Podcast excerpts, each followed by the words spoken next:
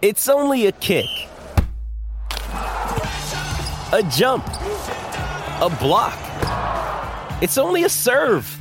It's only a tackle, a run. It's only for the fans. After all, it's only pressure. You got this. Adidas.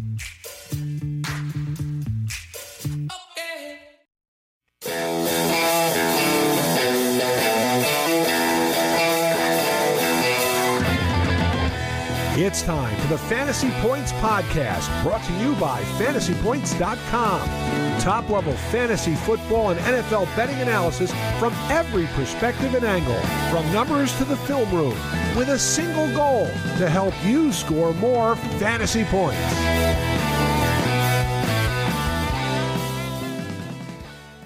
We are back with another episode of the Take Talk podcast. This is a Thanksgiving week special. Brett Whitefield and Stephen O'Rourke here with you this fine week of lots of food. And we're definitely going to get into some food takes, Steve. But how are you? I'm good. I, am doing well. Uh, it's reached the point, and I swear it happened like a like a switch was turned on and off. But it's really it's getting dark early. Oh it's, man, uh, it's such a pain in the butt. I mean, yeah. like I like what was it? It was not last night, but the night before. I was sitting there and it was like 6:30 and my my wife looks at me and she goes she, she's like oh my gosh it's so late i need to go to bed. And i looked at my phone i'm like well it's 6:30 so i think we have a little bit before we do that. It's just like it's just that time of year where yep. uh, it's it's light for like 10 hours. For sure and you know what's crazy is it's been we've had a really sunny fall for michigan standards yeah. But yesterday it was that gloomy, rainy day all day, which that's what we're yep. used to in the fall here. And that just makes you feel tired no matter what. Like you can oh, eat healthy yeah. and work out, and it doesn't matter what you do, get good sleep, and you just you feel exhausted just because it's so gross outside. Right. So yeah, that's it's always a bummer. Um I will. I will say this though: it's easier getting the kids to bed because they don't know that it's. They think it's super late outside. they're, they're like, right. Oh, it's, right. It's, it must be way past my bedtime. but anyways, all right. Thanksgiving. Jokes on them. It gets dark when they get out of school now. Yeah, exactly. Yeah, I mean, seriously, sometimes like you know they, they have extracurriculars like practices or whatever, and and it's dark before we get home. So right. Yeah. Um, but it is Thanksgiving week. Um, last you know, last year, Steve, we had a, an epic food discussion with one Christopher Wacht on the show, but yes. he's not joining us, but we can still continue the discussion. I mostly just want to know what is on your menu this year, and uh, are you are you a traditional food guy, or or do you guys make it a little more exotic? Yeah, this year I actually have no concept or idea of what's on the plate because this is the first year in a gosh in a while actually that we're actually spending Thanksgiving with like our one of our big families. Like my, oh. we're gonna go over to my wife's parents' house, and their whole extended family is gonna be there. So for the first year in like three years, we're not in control of the menu, and oh. I like I, I I assume it's gonna be mostly traditional food. They're turkey um, ham. Yeah, they're a pretty traditional family. I imagine it's gonna be mostly traditional, and we're it's just gonna be your standard Thanksgiving food which I'm fine with. You know, I I, I like like the last couple years we'd kind of done things differently and kind of switched it up a little bit, but it'll be it'll be kind of nice to do the whole turkey and I imagine it'll be turkey and you know mashed potatoes, mac and cheese, all that, yeah, they, all that stuff. So, which a return to the basics for us. Yes. Well, I'm sure this doesn't surprise you, but my my hot take is that turkey is awful. Um, yeah, as I say, you've thrown that out there a couple times, and I'm. I mean, I agree. I think yeah. that we could have, we could have, and should have gone in so many different directions with Thanksgiving. it's a big, it's a big day. It's a big deal. People love it. Why do we have to settle for a okay bird? Exactly. Well, and the big issue with with turkey isn't actually the turkey. It's usually 95% of people cook the whole turkey together and the problem is, is the different meats on the turkey cook at different temperatures and different speeds. Like the breast, for example, the white meat that everyone loves, that really beautiful cut, um, that cooks ex- extremely faster than the dark meat of the of the bird.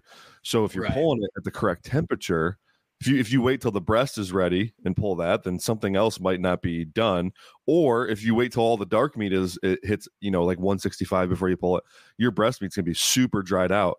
And I've Right. I've yet to go to a you know, and you can smoke a turkey, you can deep fry. Yeah, that adds flavor for sure, but it doesn't change the fact that the texture still sucks, um, in my opinion. So um, if you want to actually truly cook a turkey and do it well, you have to you have to cut it up and cook each part individually to their proper temperatures.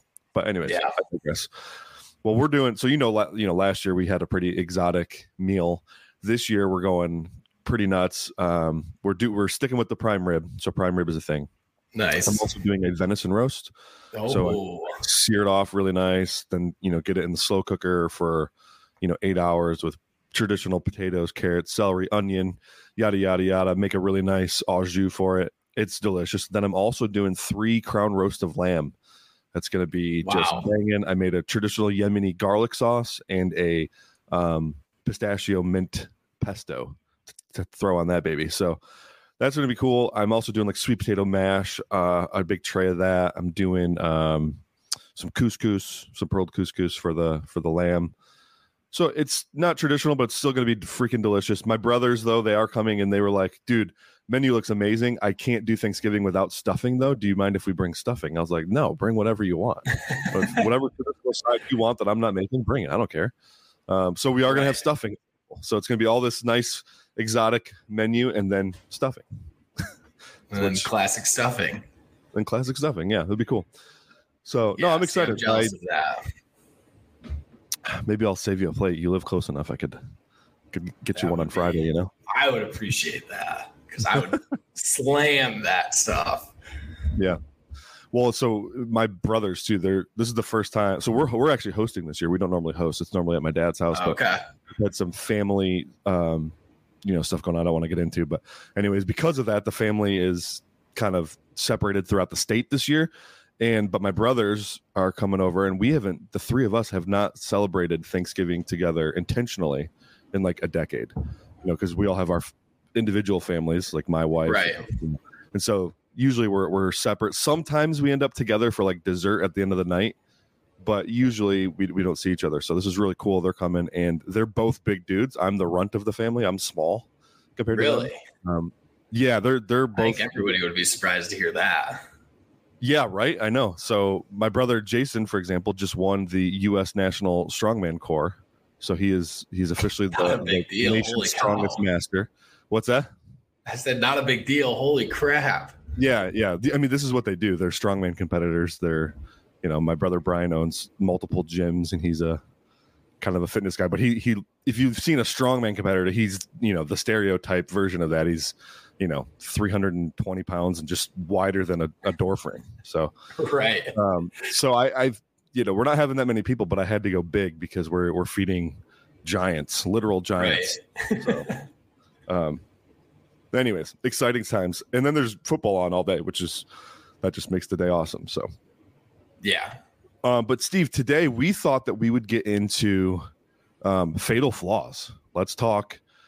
Let's go through our contenders. I think we probably agree on the contenders. I think realistically, there's probably four in each conference, give or take. You know, I, I'm not sure some of these are truly contenders, but because they've been in the mix the last couple of years, I think we're including them.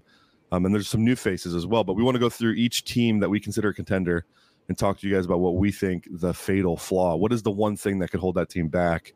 Um, Steve, why don't you get us started with? Uh, you want to do the Eagles? Did you prepare the Eagles? Yeah. Yeah. Go ahead. Yeah, and I think- I think we saw it. For, I mean, firsthand. The, I mean, the reason we thought, or yeah, we thought of this idea was because of the game on Monday, which was a good game. But I think that you came away from it feeling not as good about both te- about, about both teams. And with the Eagles, I think the biggest thing that you're worried about right now is play calling. Yeah, I mean, th- their defense, their defense is solid. They, you know, they, they kind of got ran on in the first half. They really shut it down in the second half. I think that was a big thing that turned the game.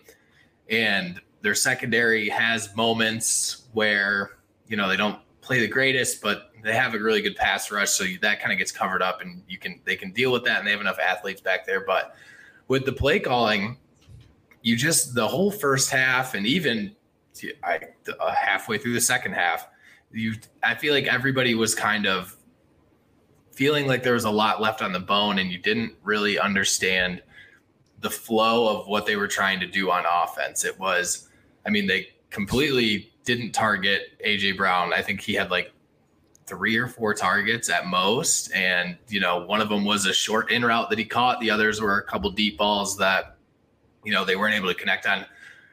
He did have one that I think was AJ Brown's fault. He had that, that touch. Uh, it, they were in the red zone. It was like a 20 yard go route and he kind of hesitated. He like stopped to, I think he hesitated because he wanted to make a play on the jump ball, but then realized that it, the trajectory of the ball was going to be more for an over the shoulder, paused and you know, he could have had it, but it just the flow of their play calling and what they do, it just doesn't seem connected and it just seems disjointed at yeah. times. Like running, you know, you're running three to four screens in a row for zero yards and having none of them go to AJ Brown and two of them go to Julio Jones just doesn't seem like offense, bro. Right. It just doesn't seem like the way you want to utilize the weapons that they have. And I just think that they I, it could get them into trouble come the playoffs where yeah. all it takes is, you know, obviously their offense can explode at any time. They showed that on Monday. It's the reason that they won. But all it takes is for that play calling to keep going and those big plays not to hit. You know, if they get if they're able to if the Chiefs stopped that third down throw to DeVonta Smith, we're having a completely different conversation. And yeah. that's the benefit that is the benefit of their offense is that they have enough dudes that they can kind of transcend that a little bit. But I think that you could see an issue of, you know, the 49ers they went in which we get to see them play here in two weeks. But when you go up against these better teams, every drive is really important. Yeah. And every drive, like you need something to happen. And you just get worried about their offensive play calling. And I know you were kind of on the forefront a little bit of it last year that you had been kind of worried with Steichen at times, and I think it's amplified even more this year. Yeah, and you're feeling it even more this year. Yeah, I've talked about last year. I got into it a good bit, and then this year, it, you know, my criticisms been more on the play designs than the actual play calling. But you saw that like both are bad at times, and and the play calling is really kind of, I guess, when you don't design plays well, then your play calling is more likely to be bad too because you're you're in right. you're into plays I don't like a lot. So, um, but yeah, I mean, this has been, you know, Steichen, like Brian Johnson's taken everything I, I had issues with with this offense last year, and he's amplified it by 100. So, where yeah. at least Steichen still was a really good play caller, in my opinion. Just, I didn't like some of his answers for hot. I didn't like, you know, that he doesn't utilize a ton of in breaking routes in his concepts.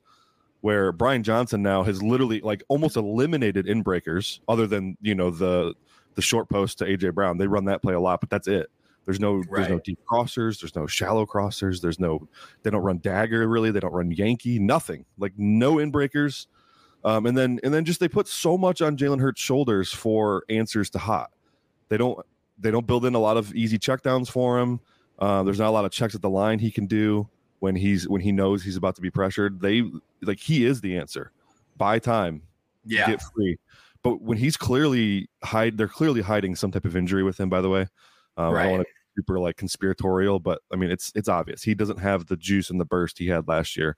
Um, when that's going on though, you're just like he can't carry this the entire year. So I totally agree. Play calling is an issue.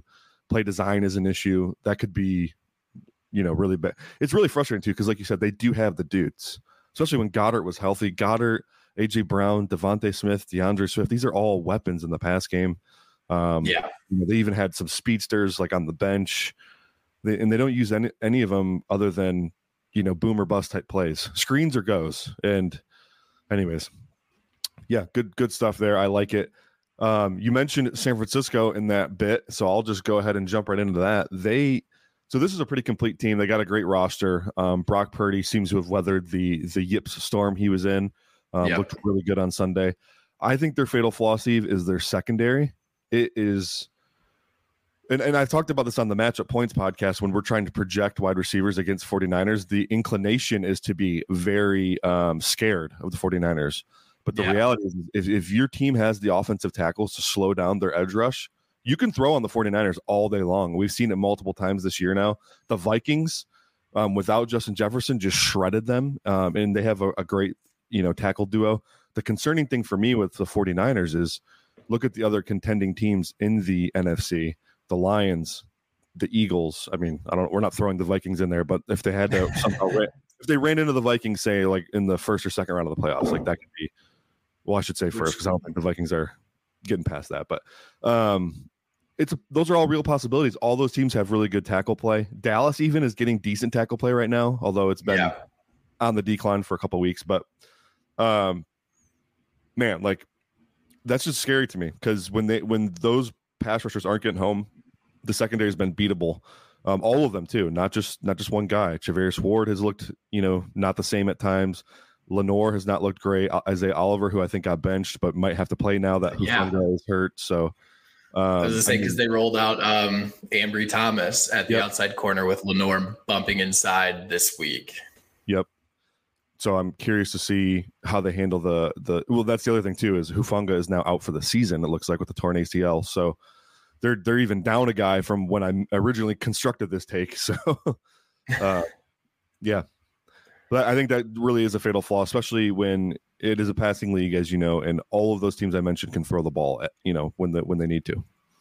Yeah, and I mean, honestly, their I think their defense as a whole the outside of the pass rush has kind of left things to be wanting. Even is in normally it wouldn't be as poignant, but I think because of the conference they're in with the Eagles and the Lions, you know, presumably being the other top two, two out of the three seeds, the 49ers run run defense hasn't been as like staunch as it had been in years prior. I mean, years prior they were always at the top in yards per carry, preventing explosive runs, yeah. and you know just the nature of how good their offense is. It generally gets them to a game script where you know the other team isn't running the ball as much, so that always helped too.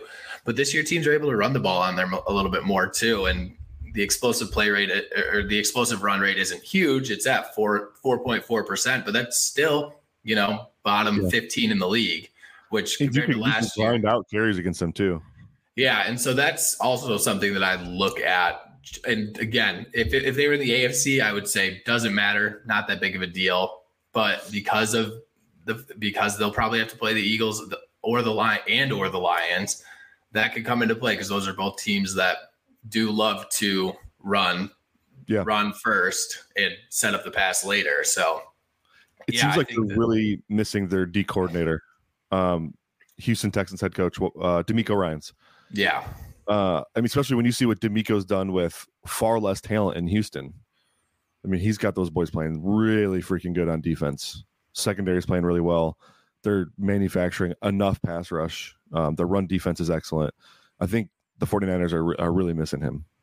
Yeah. Yeah. 49ers are, they're kind of just banking on splash plays. It's kind of what they do with their offense, too, is where they're like, we have better, we have more dudes than you do. And eventually that's going to win out and that's what they've been doing on defense this year. And you know, it's not like I said, we're we're not seeing as staunch of play and on you know both the back end and the front seven as you're kind of used to with them. And yeah. the, I mean, that's what they do on offense too. But with offense, you know, they have Kyle Shanahan, so their design, you know, amplifies the the the dudes that they have on offense. Yeah. Um, all right, let's jump to Dallas. Dallas you know, are they truly a contender? I don't know. They seem to be in the mix. Their team, they're top to bottom, Steve. They they arguably have a, a top three roster in the NFL.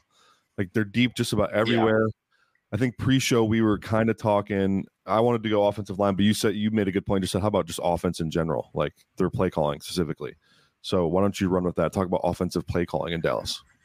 Yeah, I mean, so with Dallas, obviously the team kind of starts and stops with their defense, in my opinion. That yes. they, you know, they can put a te- any team out of the game pretty early with the way their defense plays. But when that doesn't happen, and if we've seen their defense get, you know, kind of, kind of they've, they've been able to put yards or yards have been able to be put up against them. Not often, but it happens, and it's you know it's happened against some of the better teams.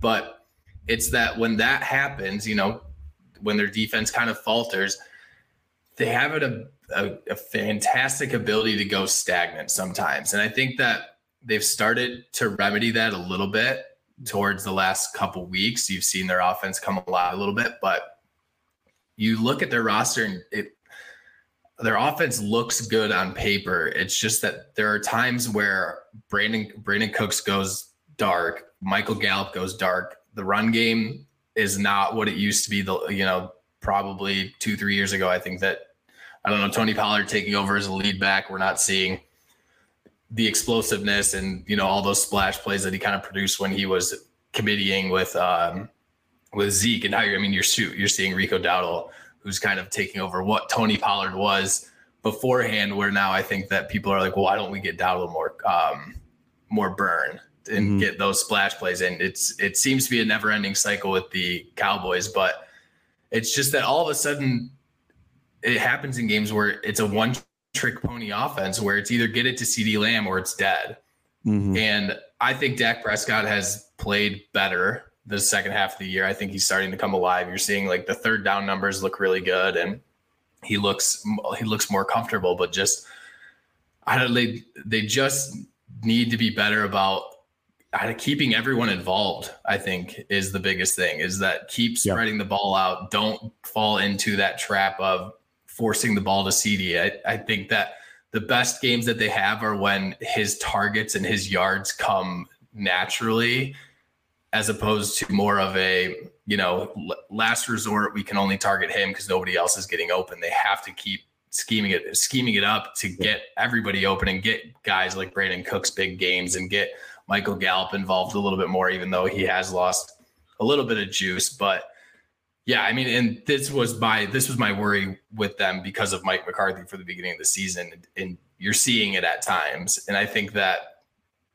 they've had a couple weeks where they've beaten up on some bad teams. Yeah, and that kind of I think pulls everyone off of that, and you don't notice it as much. But it's the games against the Eagles where they face a better defense and they face teams that can match their talent level a little bit and they get into trouble just because they can't consistently create on offense outside of Dak, you know, creating outside of the pocket and CeeDee Lamb being force fed the ball.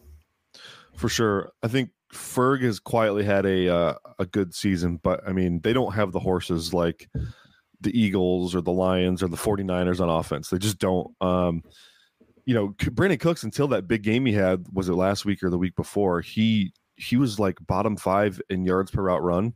Yeah, he was on the all track team or all cross country team where he was just out there running routes and not doing anything. Right, right. Um, Gallup, you know, he looks like he's better than he was last year, but he's still just a contested catch guy right now. I mean, he's like, I'd still rather have Zay Jones to do that job than Michael Gallup at this point. And, yeah you know, KaVontae Turpin is all, giving them a spark here and there because he's a big play guy, but like they, they yep. just don't have the horses. I think like if they get in a true shootout, I don't think that offense is going to do too well. Um, yeah. But anyways, yeah, good stuff there. Let's move to the AFC. No, whoa, whoa, whoa, whoa, whoa, whoa! I missed a team. I missed an NFC team, Steve. The Detroit Lions. I know. See, you're not. You're still still not used to it. I'm, yeah, and I'm also in denial because this the the Lions' fatal flaw might be the worst of the NFC, and that's uh, uh, their pass rush versus specifically versus mobile QBs is, is not existing. Yeah. They and, and, the reason it's so concerning is because you kind of feel the inevitability that they're going to play the Eagles in the playoffs at some point. Yeah. Whether that's the second round or the a- NFC championship or whatever. Like the, the chances of them running into a team with a pretty mobile quarterback in the playoffs is is pretty high. And now thankfully there's no one really else to be super worried about. Maybe Seattle if they happen to catch them. Yeah. Doesn't look like it will work out that way as of right now, but there's still a lot of season left to play. Um, but man, that's that's crazy. So the Lions pass rush just completely falls apart against mobile QBs. Aaron Glenn, I, I've been saying all year that he's scared of mobile QBs, and you can't convince me he's not with the way he calls plays. He all that aggression he had, you know. Look at last year, especially first half of last year. The Lions they would zero blitz a ton. They would blitz in general yeah. a lot. Um, I think going in, like the last three weeks going into this recent game against um, Justin Fields, they were number two in blitz rate in the NFL over the last three weeks. When they when they see quarterbacks that they don't view as hyper mobile, they are very aggressive. They love to play coverage, or they love to play single coverage, man coverage, and, and get after you. Look at the games against the Packers and the Falcons. Those guys aren't super like Love and Ridder are, you know, they're not statues, but they're not super mobile. And the Lions blitz the crap out of both those guys. Got a ton of sacks in those games. Then you line them up against Justin Herbert and um, Justin Fields, and they totally and Geno Smith. But earlier in the season, they just totally freak out. They play. They do all these weird defensive lineman drops. Like I think they blitzed four times the other day. Steve, there's less than eighteen Yeah. percent of dropbacks, and their season averages in the high twenties. So um, they just really get conservative, and they're just they're basically giving the opposing quarterback all day to throw, and it, it doesn't have to be a fatal flaw. I think that's the part that's a little frustrating about them is it doesn't have to be a fatal flaw. They could change schematically what they're doing to make it. Same with like the what we called said about the Eagles. They could Yeah. change what they're doing. It doesn't have to be a fatal flaw. Well, the Lions they could do the same thing. Like AG needs to make adjustments. And Dan Campbell did say this week that they're at the point now where they will be looking into other people's opinions about how to stop mobile quarterbacks, which I think, Which is aka smart. Calvin Shepard's going to have a say yeah. because um yeah because the game plan's just been trash for what this is this is going back to last year this is probably the sixth game now seventh game where um a, a hypermobile quarterback just shredded them now they're still getting wins out of it so it's not like the end of the world but it that game on sunday was way tougher than it needed to be for them so Yeah, yeah, and, and you just I don't think you can get into a shootout with the Chargers and you can get into a shootout with the Bears and things like Yep. that, but you don't want to get into that type of game with the Eagles and the 49ers because that's where and the 49ers obviously Purdy's not really that mobile,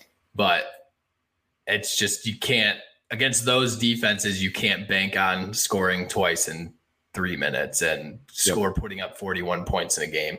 So I agree. oh, and Jackson was the other one by the way yes, lamar yeah, killed them yeah, and it's it's it extends to the entire defense with them too. That it feels like with the mobile quarterbacks, the defensive backfield has more miscommunications when they play those guys. It just it all seems they, so they have to cover five disjointed. right. That's the thing. Yeah, and you know, I they just don't have the they don't have guys. They have Aidan Hutchinson, Ali McNeill's playing well. Outside of those two, they have no juice inside, and the um coming off the edge opposite Hutch, it's wildly inconsistent. And yeah, that's where these they rush for or even three sometimes. They give them these huge running lanes, and it gives it gives these mobile quarterbacks the ability to either run and take off or you know Yeah. scramble outside the pocket and just let everybody run free because it's been four seconds and the Lions defense no secondary is good at covering over four seconds. So Right. yeah, it's it's their yeah their defense. You're you're just seeing the talent deficit where you were hoping the scheme would play through and you were hoping a couple guys would you know develop on the edge that just isn't happening. You're getting you know good linebacker play this year out of Anzalone better than you've ever seen, and I think that's kind of a revelation. But it's just what you were what you were hoping would kind of pull through as a good pass rushing unit as a unit hasn't been there, and it sh- it really is amplified when you know quarterbacks are mo- are mobile because a lot of the a lot of the Lions sacks are coverage sacks, and that works great against non mobile quarterbacks, and you've seen it, but Yeah. it doesn't work against Yeah, guys who can get on the move a little bit.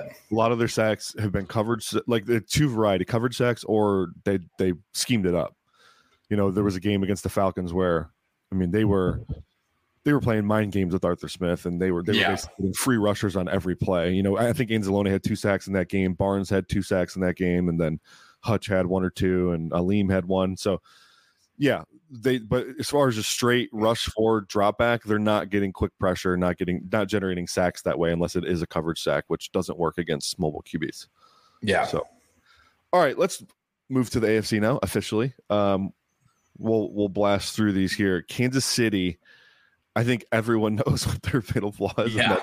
their group of pass catchers is um as the kids say not it uh they no. they struggle. Uh, I mean, dude, it's frustrating because you see like Rashee Rice looks really good. If it wasn't for Rashee, this unit would be dead, by the way. But yes, he's, he's been good enough, even on his limited snaps, that like he kind of elevates them a little bit. But like MVS, like they're paying that dude $10 million and he does nothing.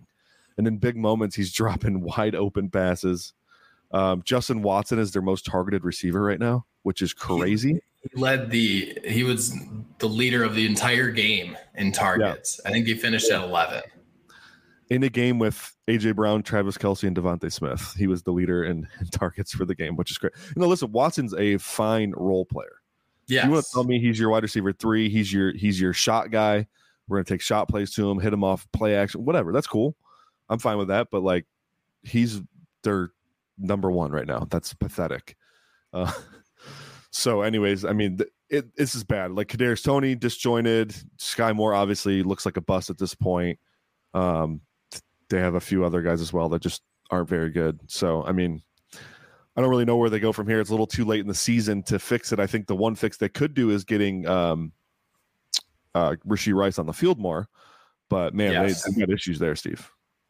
Yeah, and yeah, I don't. Even, it doesn't even much. Much doesn't even need to be said about it. Like you said, it was as blatant as ever the other night. I mean, you had two huge drops by two different guys in most critical moments. You know, yeah. Patrick Mahomes made hit probably two of his better, two of his three best throws came on third and fourth, or second and third down, or second and fourth down that night, and both passes were dropped by the receiver. So those I were just, put team on your back type throws. Oh yeah, I mean the, that deep ball to MVS was one of the prettiest throws you'll ever see, and the throw to Watson on fourth down was insane. Yeah, I, I know. I know the Eagles gave him an unnecessarily large window, but Mahomes anticipated that window and put it literally within an inch of where he wanted it. I mean, that yeah. was that was yeah. nuts. Yeah, you just um you worry how much this is going to affect Mahomes. Just his, I mean, you're seeing his confidence get hit during games where it's close. You've seen it the last couple weeks, you know, against the Broncos and against the Eagles, and you just yeah it comes down to if you look at the last couple of years of playoffs it's a couple of their games have come down to it and they've needed a guy to make a play. And teams are focusing on Kelce. so who do they have that will be able to make a play in the big moment? And right now you don't feel good about any of them. No uh all right baltimore steve i don't know what direction you were going to go here i, I wrote, um, this Oh, go ahead. This was the hardest one for me. I I I'm interested to hear yours because I didn't have one thinking yeah. about it. So I went. I ended up going O line. Okay, which yeah, I, I think I, you're right there. Yeah, so like pass catchers, I considered because I do think the. So, anyways, yeah, like Zay Flowers, they're just the way they're using him. It's not moving the needle a ton yet. OBJ though starting to look a little bit better, a little more yep. fresh. And then Bateman's coming alive. Like, and I know Bateman only had one catch yeah. for 10 yards last week, but he looked explosive again. So if you're going to get an explosive element from from Bateman, you're going to get some of that run after the catch with uh with OBJ and some contested stuff with OBJ, and then Zay's giving you the manufactured touches, the move the chains kind of guy. Uh, I know they're down managers now, but Isaiah Likely still very good. Charlie Kolar is very good.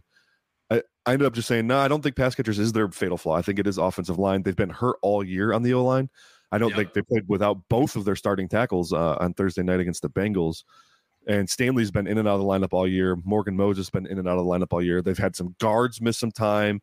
Uh, I, I think that's it. Like, can they get those five guys healthy? I think if those five are healthy, they're fine. They're not like it's not like a world beater offensive line, but they're fine but they just yeah. haven't. I don't think they've had all five of them in one single game this year, actually. So they're similar to the Lions situation, except the Lions just have better depth. Um, but man, like, woo, that's uh, I think that's problematic. Now, thankfully, Lamar is Lamar, and he's, you know, he can evade just about anything, and uh, you really gotta you really gotta pressure him to generate a lot of issues in the backfield. But um, I think when when their identity, it's still even though they're doing it a different way, their identity is still to run the football. They want to hit you in the face. We've seen that run game slow down at times, and they've had to rely on yeah. Lamar's arm um, probably more than they want to. Lamar looks a lot better doing it. I'm not saying that. I'm just the identity of the team is to be physical and aggressive and they need you need often healthy offensive line to do that stuff. So that's that's it really. And it, I'm not even sure how fatal the flaw is, but it's probably their biggest weakness right now. Yeah, I mean, as a whole, I'd say the Ravens probably look like the most complete team in the AFC right now. I mean, as far like you said, their weakest unit is not as weak as like like the Kansas City Chiefs receivers. Like right. I would put their like if you're ranking units, their offensive line would be above the Kansas City Chiefs receivers. But yeah, that's I mean, you've seen it in years where if you can get pressure into Lamar's face, especially up the middle, that's oh. where you can kind of get them to make mistakes. They're obviously their passing offense is different this year, and it's helped improve that a little bit. I think that just the yeah. scheme and the way they're drawing things up a lot, it has created better opportunities for him and less of the garbage that I think Roman ran. But yeah, I think that you saw you've seen them get you've seen him get pressure off the edges the last couple weeks. Like um, Hendrickson was getting in there quite a bit the other night when they played, and so it just yeah. Can they if they get that offensive line healthy? I mean, look out because that I really like the Ravens. I think their defense is insane, and Lamar is playing probably the best football of his career, at least since his MVP year. Yeah, I agree. Um, let's jump to Miami. I, this is another hard one because there's something about Miami I don't like. I'm not sure what it is. Um, so I, I thought about a different, few different options. I ended up going with their run defense. Yeah. Um, do you agree with that? Yes, that's where I was going to go with it as well. In yeah, so what we've seen against better teams too is they're getting the line of scrimmage controlled on them. That's and honestly both sides of the ball. In fact, um, offensive line and D line. And what happens is, is that offense lives on explosive plays. Yeah, they want to generate big chunks, and when you, it sounds old school and tacky and analytically not sound, but when you control the flow of the game, when you you know limit the snaps that offense is playing, they they do have trouble. Um, and, and you've teams have been able to run the ball all over them. I think when Buffalo beat them, what forty to twenty or whatever, I mean, I know Diggs had a monster game, but I'm you know Buffalo moved the ball on the ground to start that game, and that set everything yeah. up. And um, I, I just think that's like it's been an issue going back to last year too.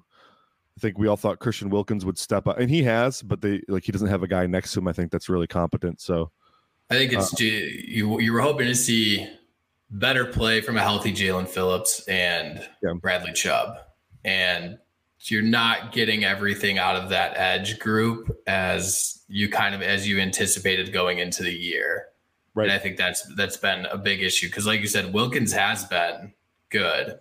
Like I, I really like Wilkins. I think he's yeah. one of the better interior defensive linemen in the NFL. But they just, yeah, it's it's trench play. I think, yeah, trench play across the board, even offense. I think you know yeah. it's their ability to control the trenches is what gets them into trouble, or rather their lack lack of lack of ability to. Yeah, I mean they're giving up 1.36 yards before contact per attempt with it, which is bottom 11 in the league. So it's you're seeing they, what number? Uh, 1.36 yards before contact. Oh, weird. I'm seeing one 1.64. Oh, interesting. Oh. oh, this is adjusted yards before contact. Sorry. Oh, okay that makes more sense. But um, it it their yards after contact number isn't too high, but if they play a team with a good running back, like you know, if they go up against the Baltimore Ravens, those are guys that you know do make yep. people miss, and they scheme it up well, and mm-hmm.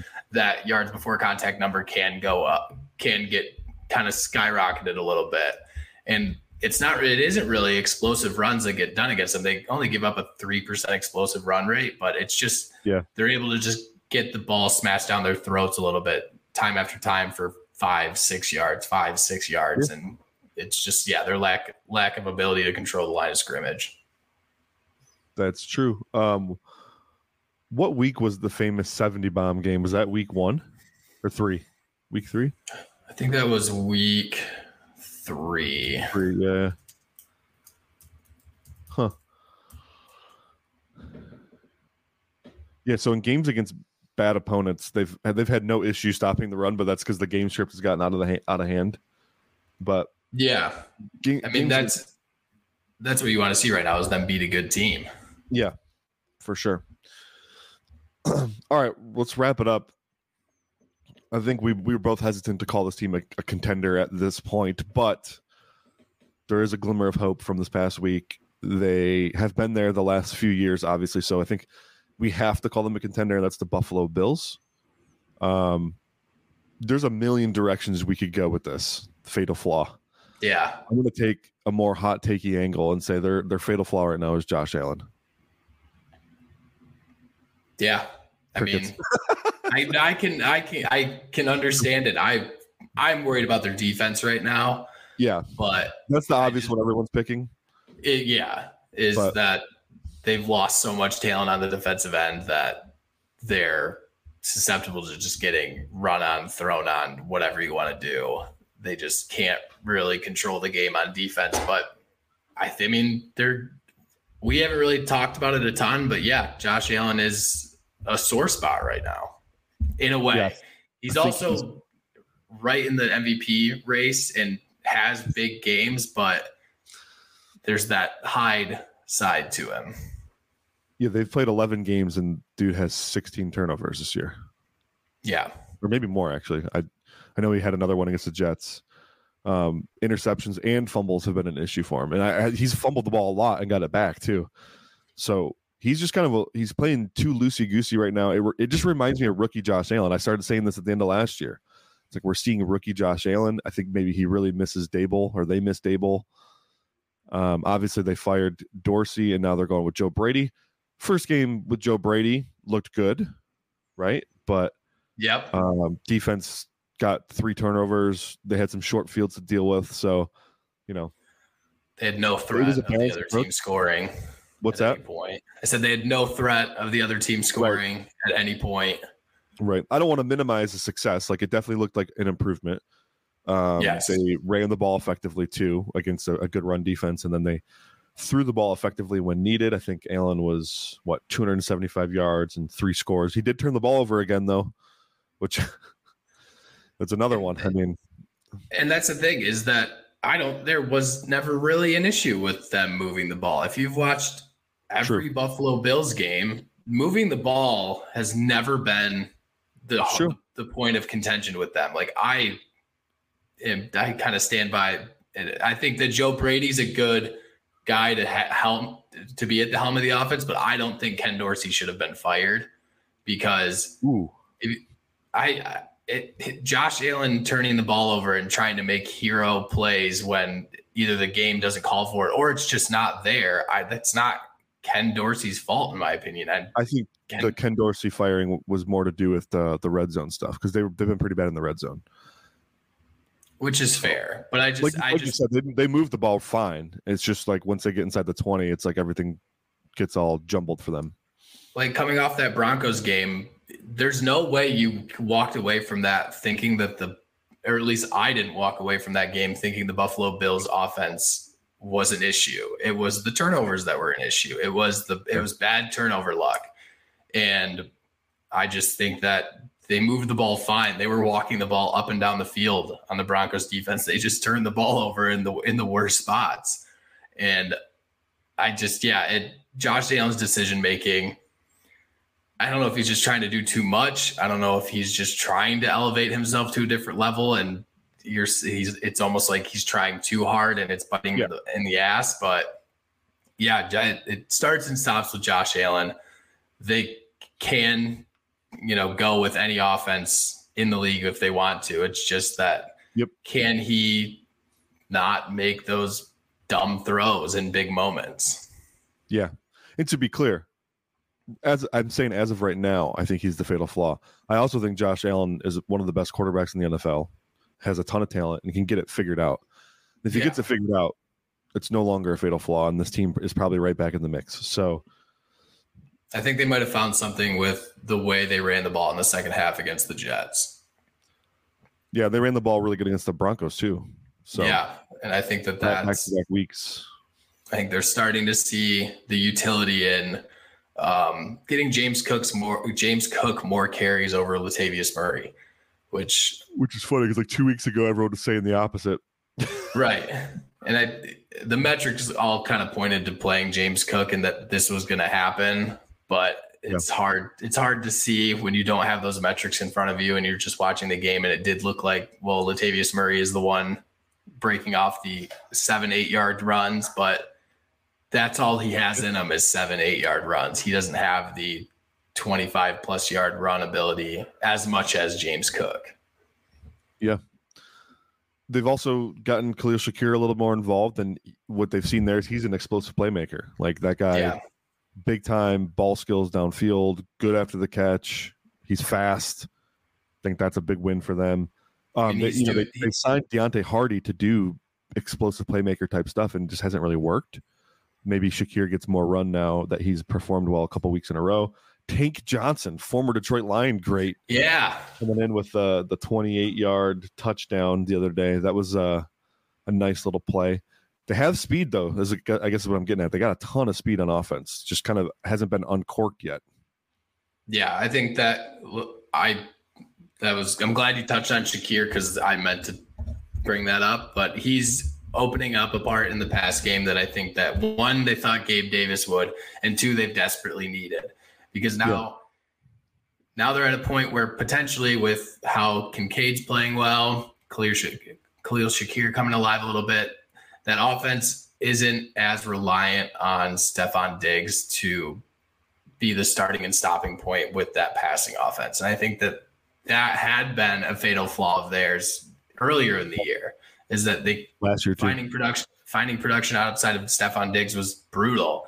And yeah. you know, hopefully Shakir coming alive, you know, at least it then would lend to potentially opening up more things for Gabe Davis. And you will have the game scripts where Stefon Diggs goes off. That's just because he's Stefon Diggs. But yeah, I think that you could see an explosion from this offense if this if their turnover luck flips the other way and Josh Allen protects the ball three percent better. right. Then I mean, yeah, this offense can put up 45 a game easily. Yeah. And shout out to Chris Wecht too. He's been bagging on the Bills uh, roster building for 18 months now. Yeah, how they treated the receivers, not getting Diggs any help. You know, late late round capital spent on receivers or cheap free agents. They've never really made a concerted effort to get him help. And he he's right. I think that's that's reared its head probably the last 20 games for Buffalo, and and now they're finally getting a little something out of Shakir um, Kincaid obviously is basically a receiver too, so that helps. Um, but yeah, good points yeah, all around. If you look through their draft history of like the first three rounds, the last mm, six years, it's really jarring to see it all on paper in front of you because yeah. they've there've been a lot of misses. Oh yeah, a lot of a lot of bets on guys that haven't materialized. Yep, a lot of they they've done a lot of drafting developmental defensive linemen. Yeah. And they're some of those guys are starting to play well now. Like Epenesa's finally got a role and he looks yep. good. Rousseau finally getting there. Um, I think Ed Oliver is yeah, Ed Oliver taking the step that I think that everybody's been waiting for for four years at this point. Yeah, they, they clearly thought he took the step last year because they paid the man this offseason, which I thought was crazy. Yeah. But um, but hey, it looks like it's working out for them because Oliver yeah. looks the best he's ever looked. But yeah, I mean, it is crazy how many dart throws they've truly made in the early rounds. Yeah. And then they've they've uh, ignored skill players on offense for the most part. I mean, Shakir yeah. was a fifth round pick. Uh, I, they drafted like Isaiah Hodgins in the sixth round a few years ago. You know, n- not really anything special there. James Cook was what a fourth or fifth round pick. Yeah, right around there. Yeah, I mean, he he looks probably better than his his draft position, but um, point being is like they they really had ignored this. They brought in Diggs and they kind of like, oh, we're good. You know, yeah. I think Davis was even like a fifth round pick. So, um, yeah. Anyways. Yeah. All right, guys. We got to get out of here. We're cutting it early because it is Thanksgiving week. We got stuff going on, food to cook, people to see. Um, we'll be back next week though with the full show. Thank you so much for listening. We just launched new tools. Yes, we did. Some really cool stuff. Some QB coverage matchup type stuff. We've developed like a, a matchup score it's a proprietary algorithm that that should help you win lots of things in betting fantasy worlds. Anyways, go check that out. Really cool tools in the data suite, data.fantasypoints.com. If you have any questions, feel free to DM myself or Steven or Rourke. Steve, let's get out of here. Yeah, happy Thanksgiving, everyone. We appreciate you. Thanks for tuning in to this edition of the Fantasy Points Podcast. Remember to subscribe, rate, and review on your favorite platform. And come join the roster at fantasypoints.com.